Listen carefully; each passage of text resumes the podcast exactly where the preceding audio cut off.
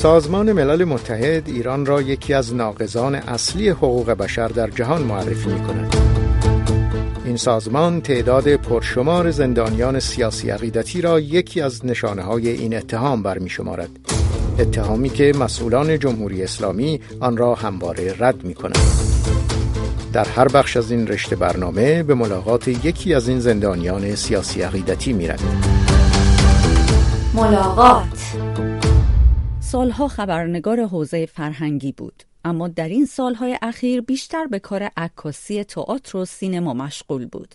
در رابطه با اتهامهایی زندانی شده که می‌گوید کاملا بی اساس است. نوشین جعفری روزنامه نگاری را از سال 87 آغاز کرد. در زمان های پس از انتخابات بحث برانگیز سال 88 خبرنگار حوزه فرهنگی روزنامه اعتماد بود. که بازداشت شد و محکوم به دو سال حبس تعلیقی. چندی پس از این وقایع به های هنری روی آورد و عکاسی را شروع کرد. در سال 95 برای عکاسی فیلم سینمایی لانتوری با موضوع اسید پاشی برنده جایزه بهترین عکاس در جشن خانه سینما شد.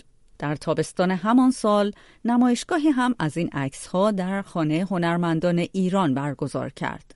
نمایشگاهی به نفع قربانیان اسید پاشی که با استقبال قابل توجهی هم مواجه شد.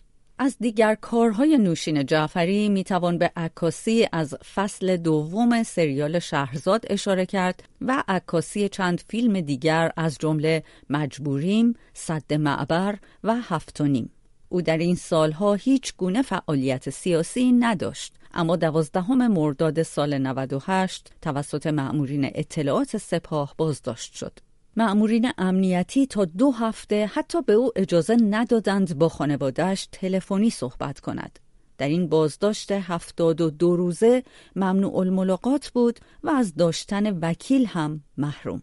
از سوی بازجوها تحت فشار بود تا پسورد یک حساب کاربری در توییتر با نام یار دبستانی را به آنها بدهد. مأمورین امنیتی این حساب توییتری را متعلق به او می‌دانستند در حالی که او هر گونه ارتباط با این اکانت توییتری را رد کرده بود. در آن هفتاد و دو روز بازجویی و بیخبری از نوشین جعفری یک فایل صوتی هم از او منتشر شد که نشان می‌داد در زندان به شدت تحت فشار است.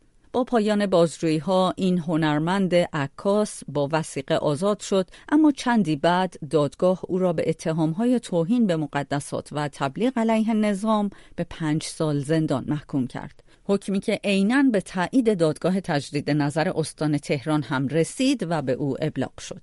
تنها سه روز پس از ابلاغ این حکم بدون اطلاع یا احضار قبلی مأمورین امنیتی روز 28 بهمن ماه 99 او را بازداشت و به زندان منتقل کردند تا حکمش اجرا شود. نوشین جعفری سالهای این حبس طولانی را در زندان زنان شهر ری سپری می کند در قرچک ورامین